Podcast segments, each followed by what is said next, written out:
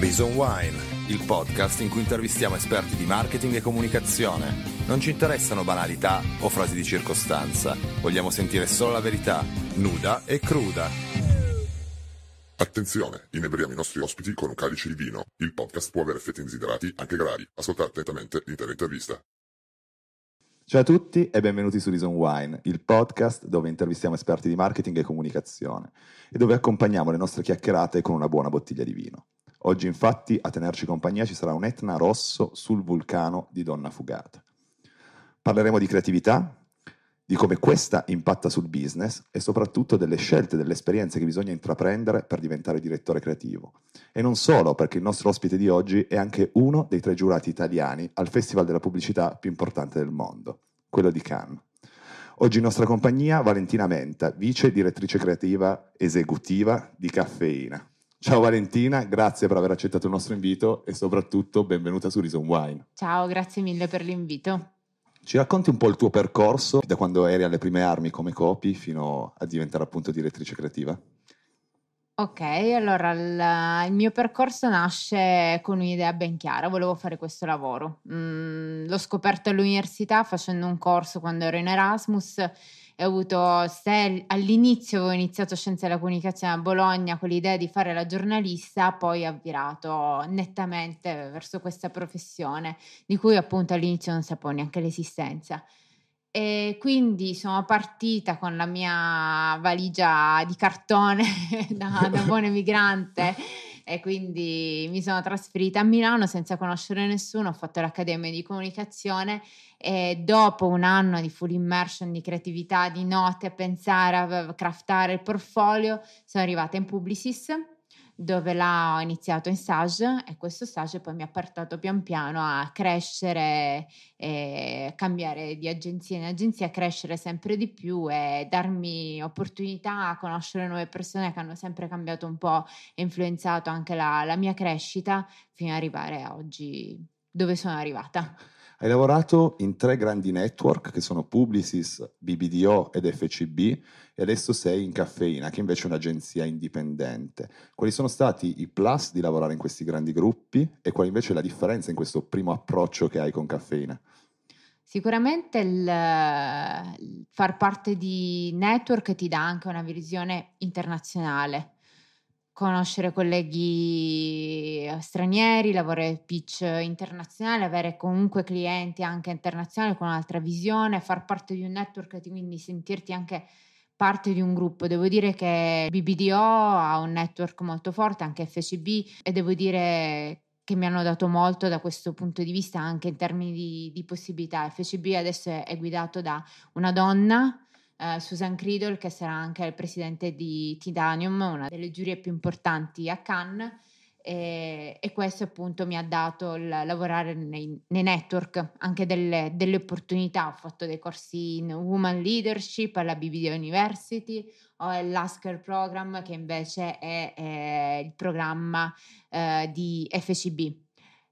Devo dire che l'esperienza in Caffeina mi sta stupendo molto, perché appunto non ero mai stata in un'agenzia indipendente. Caffeina è una, una macchina da guerra, una potenza, cioè centosessanta persone, tantissimi clienti, un reparto creativo numerosissimo, idem quello di strategic planner, media, c'è tanta libertà. Cioè la cosa che mi, hanno, che, che mi sta stupendo è che se hai un'idea la puoi portare, proporre e si attua domani senza dover aspettare la, la decisione dell'internazionale. Ecco, nel, nell'agenzia internazionale accadeva spesso che magari non si poteva assumere una persona, non si poteva andare avanti perché ci voleva sempre il bollo papale del, del, del appunto arrivando dal grande capo, che sembra uno del il film di Lars von Trier, il ca- grande capo ha detto di no. E invece qua i capi ci sono, si vedono, ci si può parlare anche su WorkChat, per cui è molto semplice raggiungerli e se hai un'idea, viene, viene, se è una bella idea ovviamente arriva anche domani la, l'approvazione. Ma mi raccontavi prima, mentre mi stavi raccontando di B B D O, si sente diciamo il grande affetto che comunque porti sì. verso quell'agenzia nella quale sei rimasta dodici anni, mi stavi dicendo in precedenza, mentre in Publicis e in F C B no, sei stata un paio d'anni se non mm-hmm. sbaglio. Come mai sei rimasta così tanto in B B D O o Viceversa, perché sei andata via prima da Publicis ed F C B? Ma devo dire che appunto forse è stata più una questione di opportunità. Quando ero in Publicis, dopo due anni mi è arrivata l'offerta di, di B B D O con un contratto anche più stabile, e quindi ovviamente sai, spesso accade che se tu vuoi fare anche uno scatto di crescita cambi.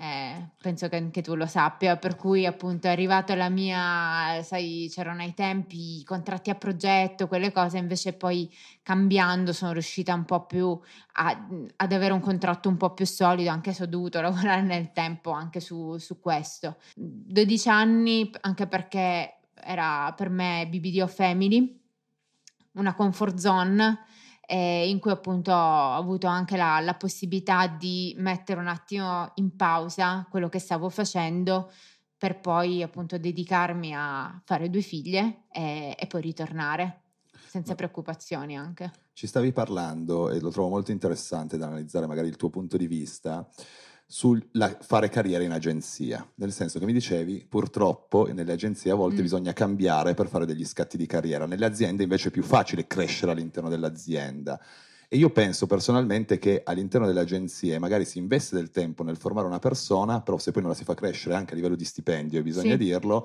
dopo due o tre anni cambia per un'offerta più vantaggiosa. Come mai le agenzie non cercano di far crescere maggiormente le risorse dentro, dentro i loro organici e invece sono disposte a pagare maggiormente persone esterne? Eh, non lo so. Infatti mi sembra una fesseria. No, però infatti a me dispiace quando io formo una persona, magari anche uno stagista, perché a me piace comunque eh, mettermi accanto alle persone, stare là, insegnare. Mh, insegno anche in accademia, mi, mi piace anche questo lato di caring, ma anche di cercare di trasmettere qualche cosa alle persone, che sia banalmente a scrivere una body copy o un testo di un post, ma anche consigliarlo e dare un po' di, di fiducia ai ragazzi. E poi quando dopo un anno magari gli arriva un'offerta, veder perso, vanificato tutto quel lavoro che tu avevi fatto perché magari non, non si riesce. Penso sia un tema di budget, penso sia eh, purtroppo poca lungimiranza. No, ma sono super d'accordo con quello che hai detto anche sul discorso della lungimiranza, nel senso che appunto uno impara un framework e quindi lavorando nelle agenzie che comunque hanno tutte un taglio differente, essere già presente nell'agenzia penso sia un plus. E parlando invece di creatività, tu ovviamente lo fai, la creatività è parte integrante del tuo lavoro, è il tuo lavoro, è una dote innata o come si può sviluppare? Come funziona il tuo processo creativo? Allora, è una dote che sicuramente devi, devi essere predisposto, perché ci sono appunto, cioè anche gli ingegneri sono, possono essere dei, dei creativi. Dipende, sicuramente devi averla, devi avere quella, quell'attitudine alla creatività, però sicuramente la devi nutrire, non puoi lasciarla là da, da una parte o risvegliarla solamente quando vuoi, quindi bisogna nutrirla, bisogna stimolarla, ma dal, dai libri, un'ultima serie tv, a una mostra, ma qualsiasi roba, ma anche banalmente fare una passeggiata al parco e vedere i bambini che, che stanno giocando, le mamme che stanno parlando, perché comunque tutto nasce da degli insight, cioè noi non facciamo, non siamo degli artisti, cioè deve nascere, cioè la nostra creatività nasce per muovere il business e deve nascere da una partenza che sia la verità. Gli insight non sono altro che delle grandi assoluti ver- verità con cui noi costruiamo comunque qualche cosa, e nessuno, se tu costruisci sulla verità, nessuno poi ti potrà dire no, questa cosa non è vera, perché se tu costruisci su quello comunque riuscirai a, a convincere le persone, perché dirai ah sì, anch'io ci ho pensato a quella cosa, anche a me è successo. Quindi a me piace molto immedesimarmi eh, nel, nel target, cercare di capire che cosa sta pensando. Sicuramente ci vuole preparazione, non, non nasce dal, dal nulla, e quindi anche da questo può venire, può venire ovunque, non c'è bisogno di stare ventiquattro ore in agenzia per poter avere la scintilla creativa. Può essere parlando con, con tua figlia, può essere parlando oggi con te che mi viene un'idea, eh, può nascere ovunque, non è, non, è, non è importante, non c'è un qui e un'ora, ci può essere un ovunque e, e sempre. E pensi che sia sottovalutata la creatività dal punto di vista educativo, soprattutto dell'istruzione? Penso non tanto all'università, perché ovviamente ci sono università come l'Accademia di Comunicazione dove hai studiato, dove la creatività è la parte fondamentale, però parlo proprio a livello magari di scuole medie o superiori, dove si insegna maggiormente ai ragazzi a ripetere un testo, magari a memoria, e magari a sviluppare un pochino meno le doti creative. Cosa ne pensi? Penso che appunto sicuramente sì, cioè, c'è un metodo, c'è una metodologia, ovviamente da anni e anni, ma se sono nati comunque metodo Montessori, Steiner, sicuramente sono quelli che, eh, che, che sviluppano di più la, la, la creatività. Secondo me dipende tutto dalla, dagli insegnanti. Vabbè, io sono figlia di una professoressa di storia e filosofia che comunque non, non mi ha mai insegnato quello che so di storia e filosofia su un libro, ma raccontandomelo come, come lo farebbe una mamma ad una figlia, e di questo le sono sicuramente grata. E poi appunto devo dire che dipende dal professore. Secondo me sì, ci sono i libri di testo, però bisogna saperlo insegnare, cioè ci sono, come dicevi tu, la creatività, e anche quello è una, un'attitudine, saper insegnare anche fuori da questi schemi.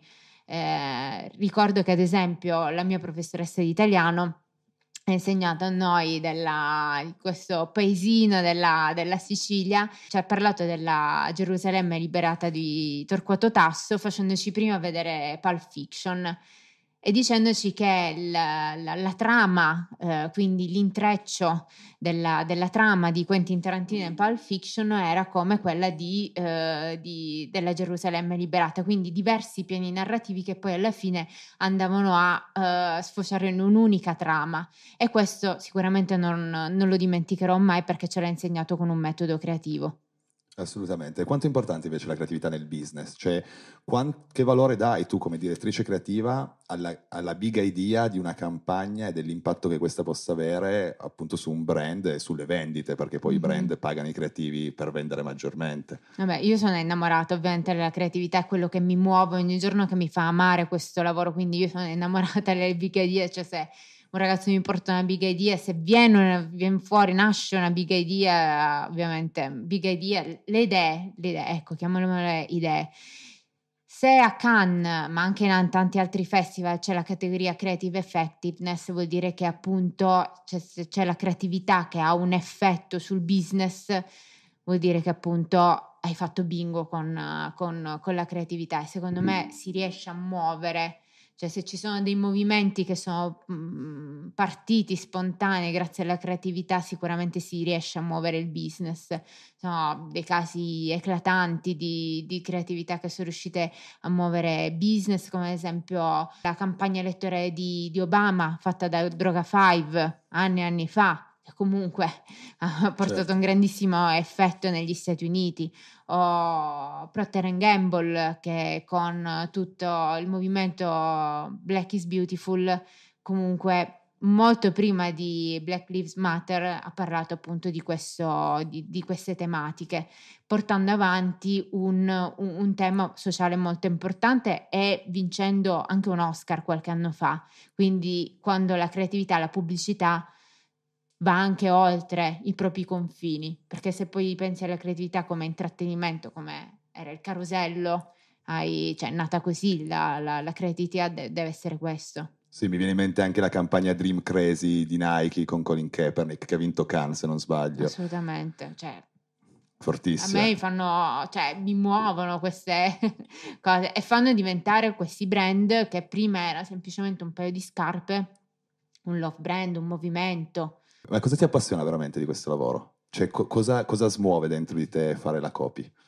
Ma la, beh, penso, l'ho detto in tutte le salse, la creatività. Poi se riesco ad, a fare comunque un progetto che abbia un impatto sociale, reale nella vita delle persone, io non dico che voglio fare solamente campagnone pesanti su diritti, eh, cioè mi fanno anche ri- mi piace anche fare qualche cosa, cioè la, giocare con l'ironia, però se riesco a, a portare un cambiamento nella vita delle persone, un cambiamento ovviamente positivo, un impatto reale, è quello che a me piace fare. Quindi non è semplicemente venderti un vino, uh, l'ultimo modello di, di scarpe, ma è cambiare un, anche un po' il mindset. Quindi elevare il tuo lavoro proprio per cercare di avere un impatto effettivo sulla vita delle persone. Spero di saperlo fare. Ma questo è un trend che comunque sta accompagnando molto nell'ultimo periodo, e quello che ti voglio chiedere è, secondo te le aziende lo fanno perché, per esempio, cavalchiamo il trend della sostenibilità perché comunque mi aiuta a vendere, mm-hmm. oppure c'è veramente dietro un un'effettiva esigenza. Ma io spero che, che comunque sia, sia vero tutto questo, che, che anche loro ci credono quanto, quanto me. Io penso che se cioè, che si debba andare oltre al trend, perché se no veramente che co- cosa stiamo a fare su questa terra? Spero che veramente ci, ci credano anche loro. Ovviamente si parla di pinkwashing, greenwashing, però vabbè, io sono un, un inguaribile ottimista, io parto sempre ottimista nei confronti della gente, infatti poi, poi magari mi rimango fregata, però io ci credo molto in questo. Poi magari non mi è mai capitato, ecco, con tutte le aziende con cui ho lavorato, comunque abbiamo fatto dei, dei progetti, non mi è mai capitato poi di rimanerci male perché poi c'era qualche cosa che non andasse, ecco, la mia esperienza è sempre stata positiva da questo punto di vista. E come si è evoluta la tua esperienza negli anni? Cioè sono nati nuovi touch point, mi viene in mente TikTok, ma Clubhouse per esempio. Mm-hmm. Come cambia e come è cambiato il lavoro del copy e quindi la relazione anche dei, dei copy che ti trovi a scrivere con i touch point sui quali devi andare a comunicare? Vabbè, io ho iniziato nel duemilacinque quando c'era affissione, stampa, radio e tv, basta. Quindi diciamo che si è evoluto molto il, il, il mio lavoro, però se pensi quella che era una body copy oggi lo puoi trasmutare nello status di un, di un post. Io non, non ho mai fatto un corso di digital, sai quelle cose, ah, devo fare. Io ogni volta che arrivava qualcuno in agenzia che ne sapeva, ne sapeva qualche cosa di più di me, di digital, eccetera, social, ho sempre, sono sempre attaccata a cercare di, di capire. Ok. Sì. Ma è un percorso quello del copy invece che incanalizza molto a livello di carriera? Mi immagino un ragazzo che inizia e dice bene, ho studiato quattro cinque anni, ho fatto quattro cinque anni il copy, però ho capito che non è la mia strada. Si può cambiare o invece? Assolutamente. Quante persone hanno un piano B? E quale può essere il piano B di un copy? Ma anche qualsiasi cosa, anche aprire un agriturismo in Toscana. Mio marito lo dice sempre, ogni giorno apriamo. No, ma, posso, ma ognuno può cambiare, perché c'è anche il bello della vita, cioè perché cam, cioè si può cambiare, si può, il dono della scrittura, sai quanti, quanti hanno un romanzo nel cassetto, perché non, non poter cambiare. A me è capitato anche di ricevere ehm, offerte da aziende o da altri tipi, n- non prettamente agenzie di pubblicità.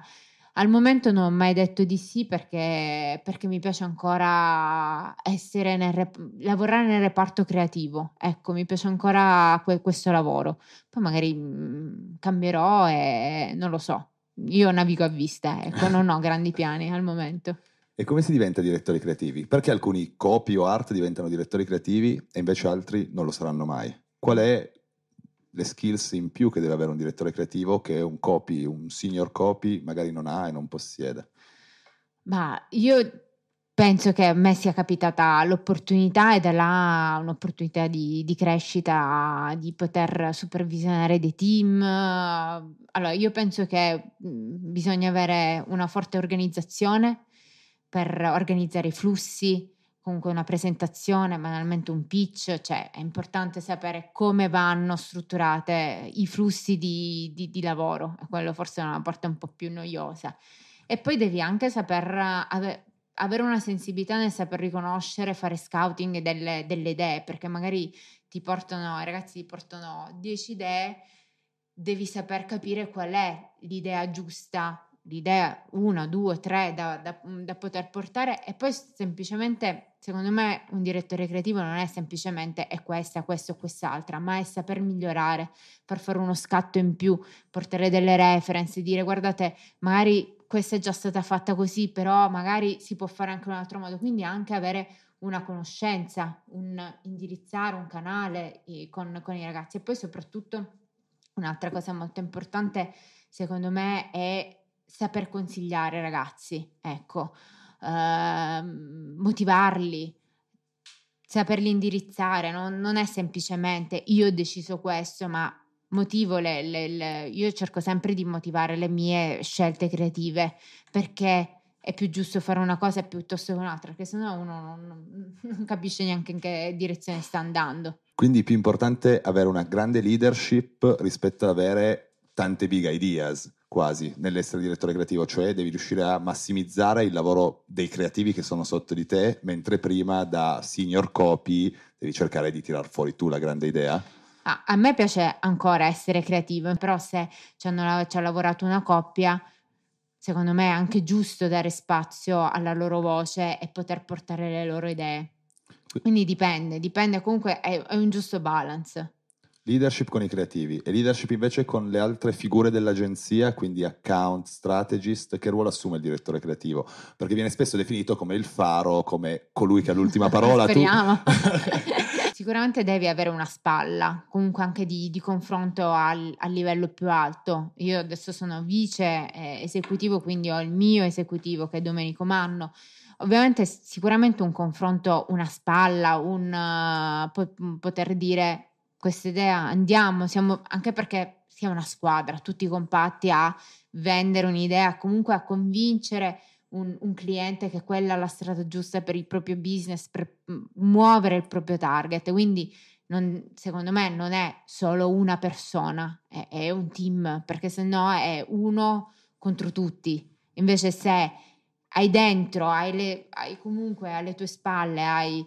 tutti gli account, gli strategic planner, si vede che è un'agenzia compatta che va a, uh, a vendere una idea in cui ci crede, in cui devi anche coinvolgere il, il cliente e far vedere il tuo entusiasmo come squadra. Non puoi avere un direttore creativo che è l'entusiasmo fatto a persona e poi invece gli altri appiattiti, perché, perché non è un, un, comunque una formula vincente per me. La strategia, io poi sono di parte, te l'ho detto prima, ma la strategia quanto è importante? Nel senso, la strategia è come se fosse, correggimi se sbaglio, lo strategico mette le rotaie e i creativi costruiscono sopra il treno. Però spesso e volentieri nelle agenzie succede anche il contrario, mm. nel senso che arriva la big idea e quindi la strategia debba essere riadattata all'idea di un creativo. Mm. Sei d'accordo con questa metodologia? Ti capita spesso?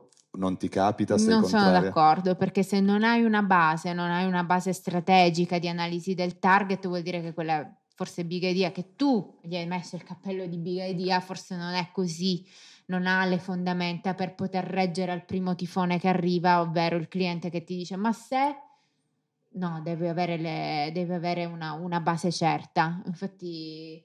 Uh, ho sentito una volta questa, questa frase che appunto se tu vai in una stanza e dici i dati dicono, inizi la tua presentazione con i dati dicono che, sicuramente poi il cliente non ti potrà mai dire no alla tua, alla tua idea, perché ci sono dei dati che l'hanno sostanziato. Se invece tu entri in una stanza e dici io penso che, sei più debole, parti, parti già svantaggiato. Se invece hai dei numeri, comunque una...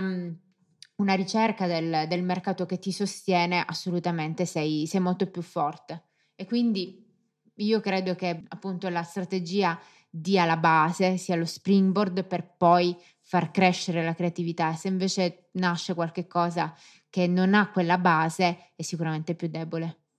Parliamo delle campagne invece di Valentina. Mm. Mi racconti quali sono le tue, le campagne che ti ha reso più orgogliosa?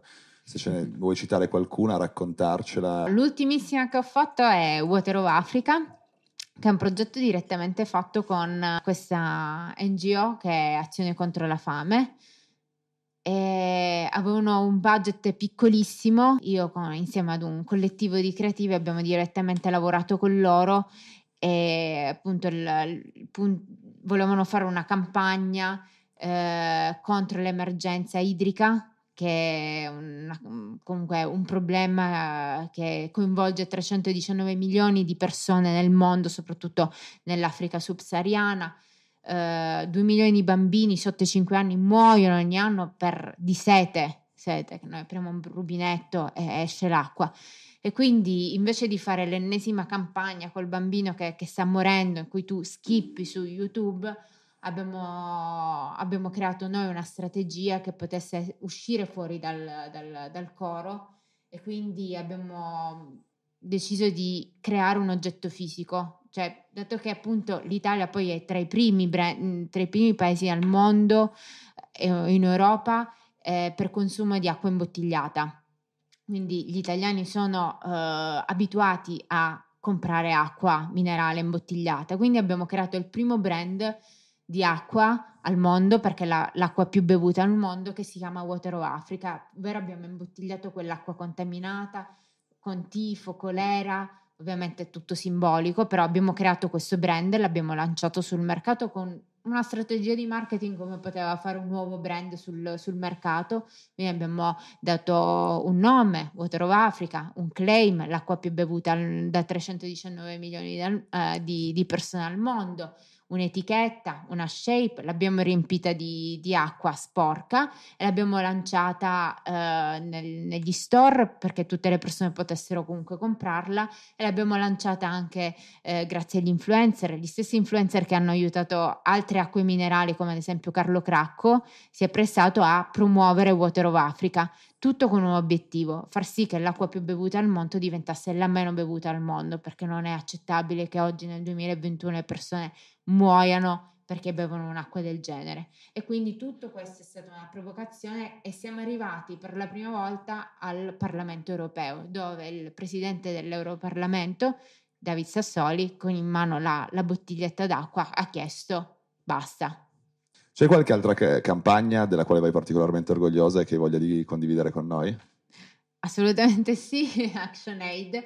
Eh, il lavoro che stiamo facendo con, che ho fatto in questi anni eh, insieme ad Action Aid è stato un lavoro importante contro la violenza di genere, contro la violenza sulle donne. Quindi è un percorso fatto ogni anno, il venticinque novembre siamo andati in campagna, e quest'anno è stato un anno particolare perché comunque la violenza di genere è causa lockdown, pandemia, è aumentato del centodiciannove per cento.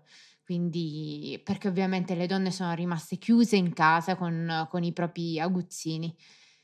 E quindi siamo ritornati in campagna, il, ovviamente con tutte le problematiche del caso, perché non sapevamo in estate, lavorando alla campagna, che cosa sarebbe stato il venticinque novembre, saremmo stati in lockdown, non in lockdown. Abbiamo ideato una campagna il due, il tre agosto del, del duemilaventi. Una, una donna a Torino ha chiamato la polizia fingendo di ordinare una pizza.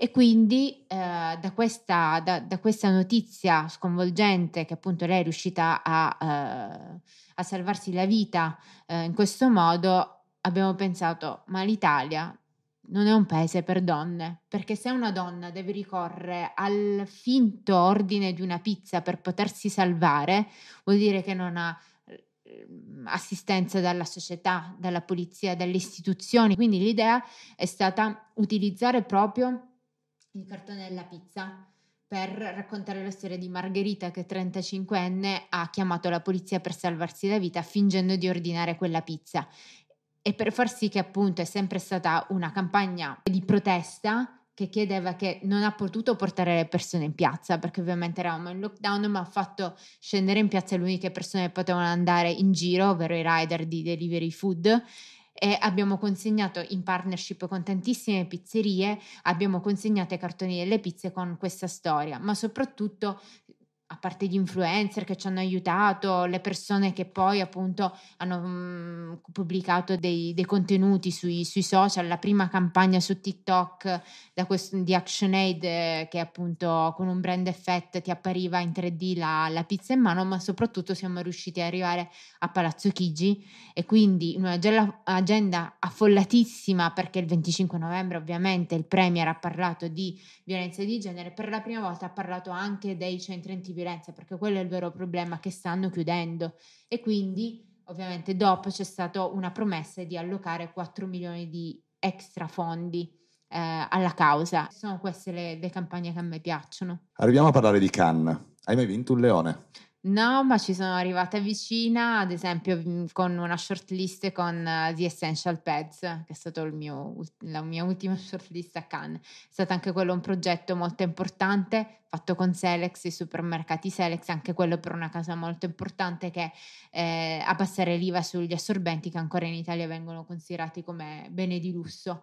Ancora quando... oggi o relativamente eh, alla data della tua c'è campagna? C'è ancora un disegno di legge, ma ancora l'I V A non è stata abbassata. Pensate, i tartufi come bene deperibile hanno un cinque per cento di I V A e gli assorbenti ventidue. un ventidue per cento. Assurdo, assurdo. assurdo. Per e cui quant... quella è stata una, una bella campagna. Ladies and gentlemen, it's time for the main event of the evening. L'ananas rosa!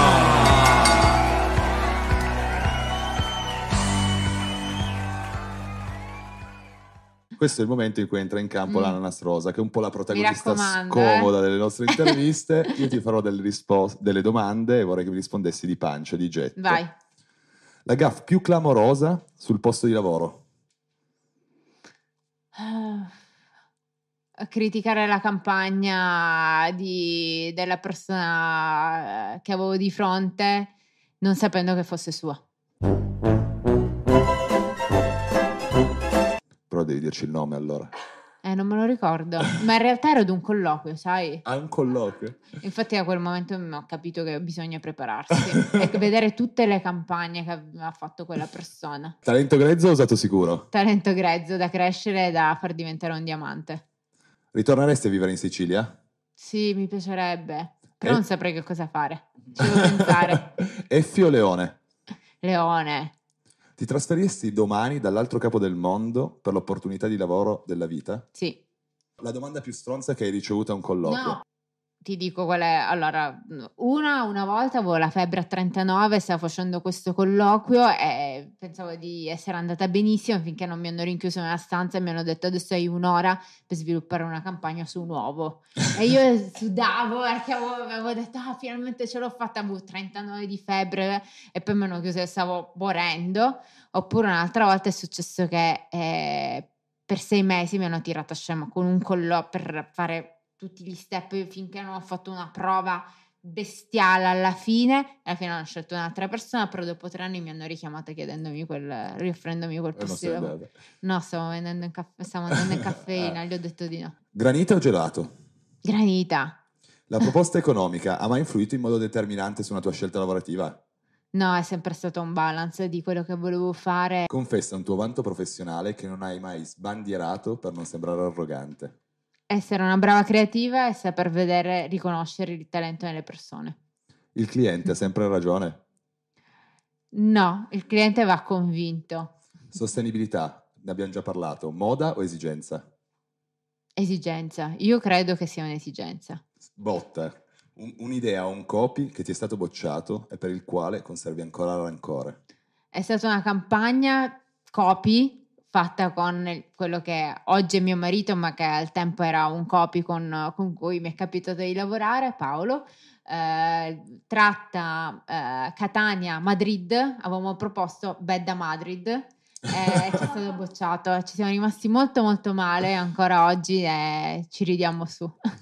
Logica o creatività? Creatività. L'aspetto fisico di una persona incide sul suo percorso professionale? No, ma la sua attitudine sì. Perché qualcuno dovrebbe odiare lavorare con te? Perché sono forse un po' troppo puntigliosa. È anche il mio entusiasmo che travolge la gente che magari invece è un po' più sulle sue. Questo è d'obbligo. Si dice arancino o arancina? Arancino. Condivido. Scambieresti il tuo posto da giurata con un leone? Sì. La peggior decisione presa in ambito lavorativo? Magari non tenere una persona. Come cliente, Netflix o Spotify? Mm, Spotify. Per quale settore ti piace meno lavorare? Mm, il uh, carburante. Sfacciataggine o umiltà? Ma io preferisco l'umiltà. Negli ambienti lavorativi in cui hai vissuto è ancora presente la disparità uomo e donna? Sì. Questa era l'ultima domanda dell'ananas rosa, quindi del momento un po' più scomodo che possiamo togliere. Rimetto il vino al centro, mm. che tra l'altro è un Etna rosso sul vulcano di Donna Fugata. Esatto. Come mai hai scelto di accompagnare la nostra chiacchierata con questa bottiglia di vino? Allora, diversi motivi. Il primo perché mi piace molto, poi è un vino della, della mia terra, è un mio ex cliente perché ho lavorato per, per Donna Fugata, anzi con Donna Fugata per due anni, un bellissimo brand, è un brand che... eh, fa delle proprie etichette un'opera d'arte, non solo delle etichette ma anche della storia che c'è dietro. C'è Donna Gabriella che ha studiato appunto ogni nome appunto dei, dei suoi vini, e Stefano Vitale che invece è l'artista che è la mano dietro a ognuno di queste etichette d'autore. Questa invece è la... la dea Vulcano, la dea Etna, perché appunto sappi che in Sicilia è la montagna, a montagna, eh, quindi, eh, quindi questo è un, un vino che mi, mi rappresenta, forte, duro, però che appunto è un'esplosione. E anche a livello di etichetta ti, ti coinvolge. Stavamo parlando di Cannes, del fatto che ci hai detto non hai mai vinto un leone e che durante l'anno all'astrologia ci hai anche ammesso scambierei il mio posto da giurato sì, per un leone, però quanto quindi è importante per te vincerne uno? Nel, immagino nel breve periodo tu voglia ambisca vincerne uno, e invece cosa rappresenta come step della tua carriera arrivare ad essere un giurato a Cannes? Allora, prima di tutto... La, la premessa è questa: è molto difficile vincere un, uh, un, un leone a Cannes, e purtroppo l'Italia è anche un po' penalizzata da questo punto di vista, anche se vedi il fatto che quest'anno i giurati a Cannes con accanto all'etichetta Italia sia solamente io, poi siamo in tre che vengono appunto uh, ci, ci sono altre due, Bruno Bertelli e Sandra Bolda, che vengono da Publicis, ma sono global. Il fatto di essere così poco rappresentativi al Festival di Cannes è un problema per, la, per l'industria creativa italiana. Immaginati che la Spagna ha sei giurati, cioè guarda la differenza, un paese che comunque come business, come fatturati, investimenti in creatività è pari a, quella, a quello italiano, perché noi ne abbiamo così pochi. Quindi è anche un circolo vizioso il fatto di essere poco rappresentativi, quindi avere poco potere nelle giurie e quindi magari portare a casa poco, pochi leoni. Poi ovviamente eh, magari ovviamente influi, influisce la creatività, quindi ovviamente noi ci dobbiamo impegnare come industria creativa, però se vedi la cartina di tornasole sono i, i premi vinti, gli awards dati all'I F, che comunque sono il premio della, della creatività italiana, ci sono dei bellissimi laurei che hanno vinto. Speriamo quest'anno di riuscire a portarli anche a Cannes, di vincere dei, dei leoni, perché più vi, ne vinciamo, più ci daranno posto nelle giurie e più saremo rappresentativi. Quindi è uno sforzo che deve fare tutta l'industria creativa. Noi in Reason Wine diciamo sempre, chiediamo sempre ai nostri ospiti di portare un libro che li ha ispirati particolarmente, non necessariamente legato al mondo del marketing. Che libro ci hai portato oggi? Allora, io ti ho portato Anna di Niccolò Ammaniti. Vedere ora le migliori reclame. Allora, eh, Niccolò Ammaniti, se io dovessi esprimere un desiderio, io vorrei scrivere come lui. È un, per me, tut, ho letto tutti i suoi libri, sono una sua grandissima fan. E, um, il mio preferito è Ti prendo e ti porto via, però qua oggi ho voluto portare Anna, perché per me Anna è una rappresentazione anche del, dell'essere creativa. Immagine, immagina che è un mondo eh, al contrario, un mondo in cui eh, a causa della rossa, una pandemia, ma questo è un libro che è stato scritto diversi anni fa, anzi adesso c'è la serie su Sky eh, che è stata girata sei mesi prima della pandemia, quindi immagino poi la paura quando è arrivata veramente il, il Covid, di, di tutta la troupe, sentire di questa pandemia che uh, ha ucciso, uccideva un sacco di persone, così come avveniva nel, nel, nel libro. Quindi è un mondo in cui appunto, non ti voglio spoilerare tutto il libro perché magari lo leggerai, in cui non ci sono più adulti e quindi ci sono solamente bambini. Eh, quindi sopravvivono solamente i bambini, quindi sembra un mondo idilliaco. Però se in Peter Pan è una, una favola bellissima in cui appunto ci sono eh, anche delle massime di vita, qui è tutto rovesciato, quindi è un Peter Pan dark in cui c'è una fortissima creatività del, del, comunque del, dei ragazzi, perché comunque la creatività è innata, non è fatta di, di preconcetti, quindi loro vivono senza preconcetti, senza alcuna struttura, totalmente liberi da qualsiasi cosa, e ovviamente sai che la creatività, più c'è libertà, più si riesce ad esprimere, però ovviamente qua va in un mondo completamente al contrario, in cui appunto si uccide perché nessuno ha insegnato che cos'è una, una vita, E, e poi soprattutto ambientato anche questo in Sicilia, quindi è questa Anna, questa ragazza di Palermo insieme al, al fratellino piccolino Astor, e quindi gli insegna un po' che cos'è la, la vita a modo suo, e pensa al continente dove magari ci può essere una soluzione alla rossa che è la, la pandemia. Super interessante, lo leggerò. Vai. Promesso, questo lo posso dire in telecamera che lo leggerò. E, che rapporto c'è fra il copy e lo scrittore? Cioè, ovviamente sono due tagli di scrittura completamente diversi, ma ti ispiri molto nei, dagli scrittori anche per la stesura dei tuoi copy? Vorrei farlo, vorrei ispirarmi, cioè mi ispiro alla, a questa scrittura semplice, cioè io amo la semplicità, less is more.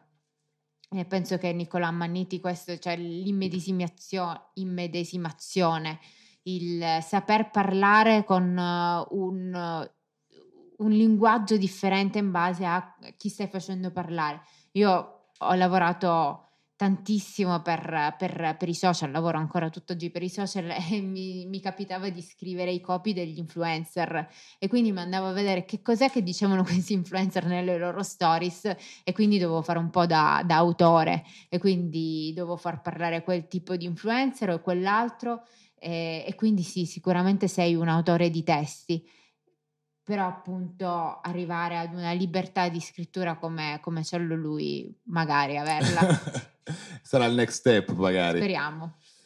Vorrei tornare a trattare un argomento che è già venuto un po' mm. fuori, magari discutendo della tua campagna, in particolare quella per Action Aid, quindi Call for Margherita, ossia il tema della donna lavoratrice in Italia. Ne abbiamo anche parlato durante l'ananas. È difficile essere una donna lavoratrice in Italia oggi?